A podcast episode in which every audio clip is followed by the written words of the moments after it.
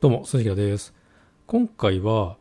中年の危機っていうものをテーマに、ちょっとね、思ってることを喋っていこうかなと思ってます。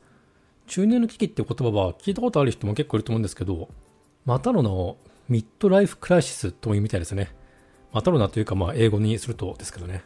そう、中年の危機、ミッドライフクライシスみたいなことを聞いたことある人も、まあ、結構いると思うんですけど、ちょっとそれについてね、どこかでこの言葉を見かけて、で、まあ、その見かける前から、あの、その言葉の概念自体はしてたんだけど、ちょっとね、その見かけたことをきっかけに自分の持ってることでも雑談的に喋っていこうかなっていうふうに思ったっていうところですね。はい。で、まあ思ってることはね、要約すると、もうこのサムネとかのね、このとこに書いてる通り、中年の危機って、僕ね、普通に人間としてごくごく自然な当たり前の現象だと思ってて、だから、まあそのね、中年の危機っていうものに対して、まあそれにね、そのものになったとしても、そんなに不安になる必要もなくて、まあ当然の現象として、むしろ自分の人生みたいなものを振り返る生き方なんじゃないかみたいな風に思ってるっていうのがまあ要約した話なんですけど、ちょっとそういうのをね、喋っていきますよ。でまず前提として、中年の危機、ミッドライフクライシスっていうのが何かっていう話があると思うんですけど、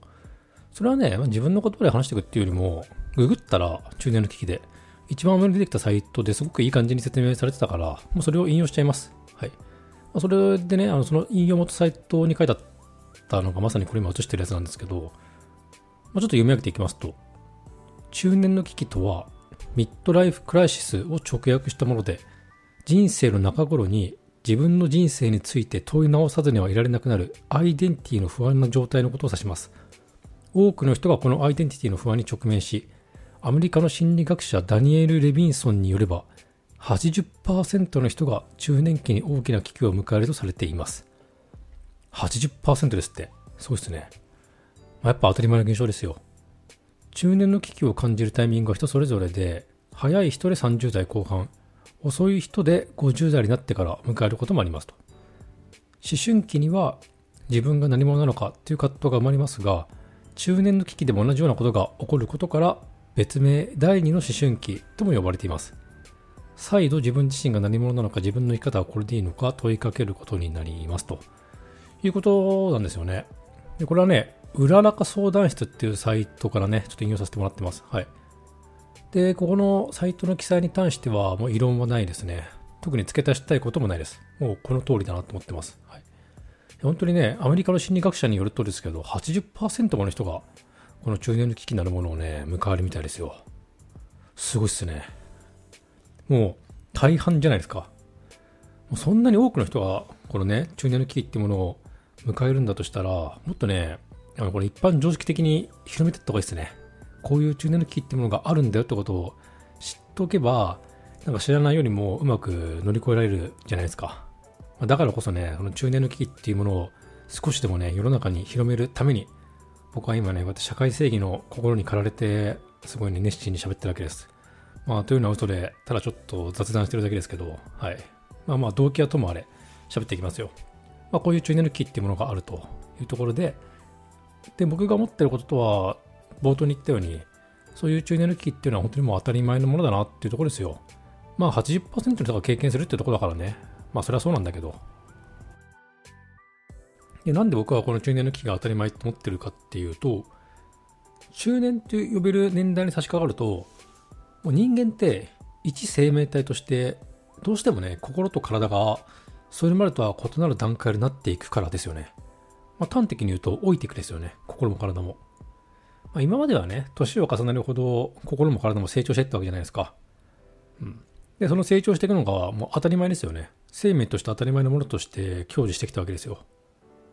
まあ、体に関してはね、あの生まれてから10代後半ぐらいまではもう右肩上がりに成長していくわけじゃないですか。で、心もまあ同様ですよね。いろんなことを経験して成長していくと。で、体に関しては、その体の成長自体は10代後半で、まあ大体止まるんだけど、まあ、かといって、じゃあそこからすぐね、今度は老化していくかっていうと、そうでもないじゃないですか。まあ、厳密に言うとね、もしかしたらなんか20歳を境に劣化していくのかもしれないですけど、まあでもそんなほとんど感じないじゃないですか。肉体の老化っていうのは、別に20歳過ぎてもそうそう感じるもんでもなくて、まあ大体平均すると30代後半からじゃないですかね。僕自身もそうっすね。今38で、肉体的な老化を感じ始めたのは多分35 5とか6とかそんぐらいかな。ざっくりですけどね、まあ、そんなに別に大きなものじゃないですけどあなんか昔と違って徹夜できなくなったなとかお酒に弱くなったなとかね。なんか腰が痛くなってきたな みたいな。そういうなんか些細なレベルのものですけどね。現時点では。まあでもそうやって些細ながら明確な、まあ、それまでね感じなかった肉体の老いというものを感じ始めるっていうところですよ。であと心に関してはねまあこれも大人になってからもやっぱり世界が広がりますよね。それまでの学生と違って。だから大人の世界っていうものをいろいろ経験していって心っていうのはなんかますます成長していくっていう風な感覚はあると思いますよ。まあ心の成長っていうのはねちょっと体と違って目に見えないからなかなか難しいものがあるけど。でもまだまだいろんな経験をしていくってことですよ。大人になってからも。また世界が変わってね。で新しい経験を日々重ねていって、まあ、それによって世の中に対する視野も広がっていくとやっぱりね生きていくと大変なことがいろいろあるんですがまあそれ一方でね、視野が広がっていって、新しい世界になっていき、それに対する新鮮さとかワクワク感みたいなものもね、あったりすると思うんですよ。うん、僕にもそういう時期ありましたね。まあ、例えば大学卒業した後とかね、まあ、それってやっぱり就職して仕事っていうものはすごい大変だったんですけど、でも一方でね、そうやって大変なことだけじゃなくて、まあ、それまでとは使えるお金がね、一気に増えるわけだし、学生時代と違って。だし、いろいろとね、まあ人生の選択っていうものも自分の自由にできることが増えてって、まあ仕事は大変だったけど、まあ、みたいなところでね、一方で、その大変なものはありつつも一方で、まあ新しい経験とかね、ワクワクみたいなものもありましたよ。なんか恋愛とかもそうだったな。僕、なんか学生時代とかまではもう全然恋愛とかほとんどしなかったんですけど、その卒業してから、なんかそれなりになんかお付き合いしたりとかなんとかってこともしたりしてね。なんかそういうのはやっぱり新しい経験で、まあ大人の世界みたいな感じで、なんか一方でワクワク感みたいなものもありましたね。いや、なんか懐かしいですけどね。もうあんまりそういうのないんで。そう、まあさっきも言ったように、体に関しては30代後半ぐらいからやはり多くの人が自分含めてね、老化を感じていくようになるし、で、心に関してもそうやってそれまではいろんなね、経験をして大人の世界を知っていって、ワクワク感みたいなものもあったけど、まあ30代後半とかね、になってくるに従って、もう大体分かったってなっちゃうんですよね。もうその新しい、新しいっていうかまあその大人の社会みたいなものも分かってきて、なんかしょうもねえなみたいな風になってきたりするわけですよ。もう嫌なところもいろいろ見えてて、結局、なんでしょう、結局大人っつったって大したもんじゃねえなみたいなね。まあそれは自分の場合そう感じたって話ですけど、まあ大なり小なりそういうことを感じる人多いんじゃないかな。僕はとりわけ結構、あの、冷え切れた心をしてるんで、とりわけそういうことは感じやすいんですけど、何が大人だよと。なんか、やってることは小学生とか中学生と変わってないじゃんみたいな。で、まあなんかうんざりしてきたなみたいなね。で、かつてあったようなワクワク感みたいなものはもうなくなっちゃって、まあ現実なんてこんなもんだよなと。疲れたなみたいな。そういう心境に変わっていっちゃうわけですよ。でそうやってね、まあ、体も心もそうやって変わっていくっていうのが、まあ、いわゆる中年っていう時期ででそういう心身の変化っていうのをいつどの程度実感していくかっていうのは、まあ、それは本当に個人差が大きいと思うんですけどまあ、ただ多くの人が30代後半前後ぐらいからね、そういう変化感じ始めるんじゃないかなと思うんですよね。まあ、まさに自分がそうでしたしね。うんまあ、自分のそういう実体験とか、まあ、あと、この世の中に生きている一人の人間として、なんかね、他の人を見てた時の印象としてね、そういうことを思います。生まれてから今までずっと心も体も成長あるいは成熟していったっていうのに、一転してね、今度はね、心も体も老いていくみたいなところで、だから、もう明確に一生命体としてフェーズが変わっちゃうんですよね。そう。っていうのが、まあ、中年の置かれた状況だと思ってて、今までは成長あるいは成熟していったのが、一転して老いていくっていうね、っていうのが中年っていると思ってて、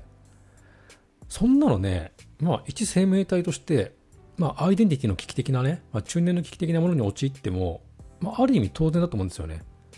むしろ、まあ、いろいろ考えて、なんか自分を見つめながら生きてるっていう証拠だと思いますね。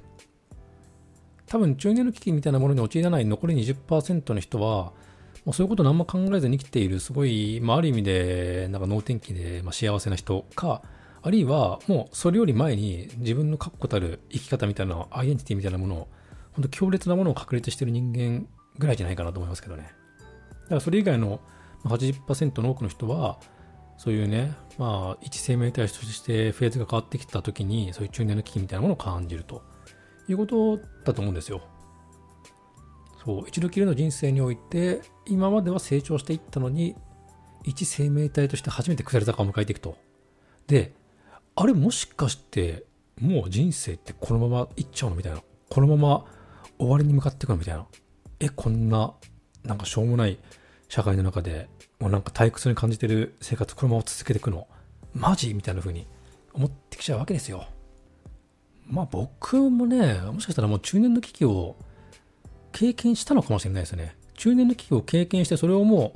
う超えたのか、あるいはそれは別に中年の危機じゃないのか、ちょっとよくわかんないですけど、なんかでも中年の危機的なものは経験して超えたような気もしますね。今38歳ですけど、2年前の36歳の時に、あのー、なんか自分の生き方みたいなものは見つめ直しましたね。で、そのまさに自分の生き方はこのままでいいのかみたいなのが、さっきの引用元のね、サイトに書いてあった中年の危機のあの症状だから、その症状とすごい似たようなものは2年前にありましたね、36歳の頃に。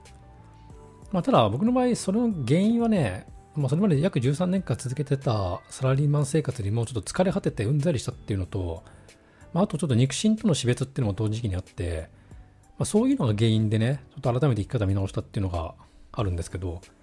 まあ、ただ、もしかしたらね、今思い返すとですけど、それだけは原因じゃなくて、その、まあ、36歳を中年っていうかどうかちょっとあれですけど、まあでも、やはりちょっと心も体もちょっと置い、置いてかね、右肩下がりのフェーズに入り始めたみたいなものをやっぱ感じてたっていうのもあるから、そういうのももしかしたら原因の一つにあったのかもしれませんね。ちょっとね、そこはまあわかんないですけどね。っていうところで、まあ自分の経験をちょっと一旦置いといて、中年の危機になるのは、とにかくね、当たり前だと思ってるっていうところですよ。だからね、あの、本当必要以上にその不安になったり落ち込んだり焦ったりすることはなくね、まあ、そういうふうにする必要もないから当たり前なんでね、なんかなるべく冷静に淡々と対処していくのがいいと思うし、あと、己を見つめ直すいい機会だと思うんですよね。自分の生き方はこれでいいのかみたいに振り返るいい機会かなと思うんですよ。まあ、それこそね、その引用元の言葉でね、自分は何者なのかとか、自分の生き方はこれでいいのかみたいなふうに思ったことですけど、まあ、やっぱそういうのって、なんだろうな、確かにちょっと思春期的ではあるんだけど、まあ、まさに第二の思春期とも言うみたいじゃないですか。だからある意味生命としてね、まあ、第一の思春期の後、中年と呼ばれる年代で第二の思春期を迎えるっていうのは、まあ、ある意味ね、健全なことだと思うんですよね。だって、もう繰り返しですけど、あのフェーズが変わっちゃってるからね、うん、一つの生命体として、ちょっとくどいかもしれませんけど。だから、本当にある意味健全だと思うんですよね。第二の思春期みたいなもので。ただまあ、そんなになんか不安になったり、まあ、あるいは恥ずかしがったり、何か焦ったりすることなく、その第二の思春期っていうものをね、しっかりと、まあ、乗り越えていくっていうか、しっかりとね、それをいい機会として考えていくっていうのがいいんじゃないかと思ったりするんですよね。まあ、自分自身がね、その10年の危機っていうのがもう乗り越えてなかったらもうそれでいいし、もしかしたらまた今後来るんだとしたら、まあそういう意識でやっていきたいなと思ってるっていうところもありますね。こういうね、自分の生き方はこれでいいのかとかね、そういう生き方を見つめ直すのって結構、なんだろうな、重要なことだと思うんですよね。なかなかね、今のこの社会って慌ただしいから、日々慌ただしく生きていくと、そういうこと考えずに、どんどんどんどん時間過ぎていっちゃうんですけど、やっぱりどっかのタイミングで落ち着いて考えた方がいいっすよね。うん。で、そういう考えるタイミングになると思うんですよね。この中年の危機っていうのが。今の時代って自由じゃないですか。昔みたいにもういろんなものが決められてて、個人に選択肢なんかなかったっていう時代と違って、今本当自由だから選択肢があるんですよね。だからこそいろいろ選ぶことができると。だったらその自由を行使して、まあ、行使するためにね、あれ自分どうやって生きていきたいかなみたいなことを、まあ、折に触れてね、あの見つめ直していくってのもいいと思うんですよね。見つめ直しながらチューニングしていくみたいなね。でそうやって考え直した結果、今までの日常をね、そのまま続けていくっていう結論になるのもまた一つの判断だし、まあ、ちょっと変えてみようかなって思うのもまた一つの判断だと思うし、まあそこはやっぱ自由ですよね。まあ、焦ってもしょうがないから、なんか冷静に落ち着いて考えていくっていうのがいいんだろうと思うし、まあ自分もし今後そういうものを経験したら、まあそうやってやっていきたいなと思いますね。冷静に己を見つめ直していくみたいなね。で、それまでの反省を振り返りながら、あれ自分って結局何してんのが楽しいんだろうみたいな。何を求めてるんだろうなみたいなね。ことについて思考を深めていくってなかなかね、できないじゃないですか。日常を生きてると。それができるいい機会なのかなってところですね。なんかまあそういう意味だとなんか僕はもうそういうのを結構考えた気はしますけどね、2年前に。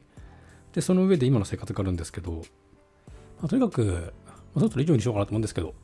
中年の危機っていうのは、己を見つめ直すいい機会になるなっていうところですね。まあ当たり前の現象だし、うん、だからまあ焦ったりせずやっていくのがいいんじゃないかってとこですね。はい。そして今回はね、以上にしようと思います。ま何かしらね、こういう中年の危機みたいなものに心当たりがあるとか、ちょっと他人事じゃなくて自分事かもな、みたいな風に思う人にとってね、何かしら、まあ参考になるっていうかね、まあなんか感じいるものがね、あったら嬉しいなと思います。はい。じゃそれじゃあね、今回は以上です。ご視聴いただきましてありがとうございました。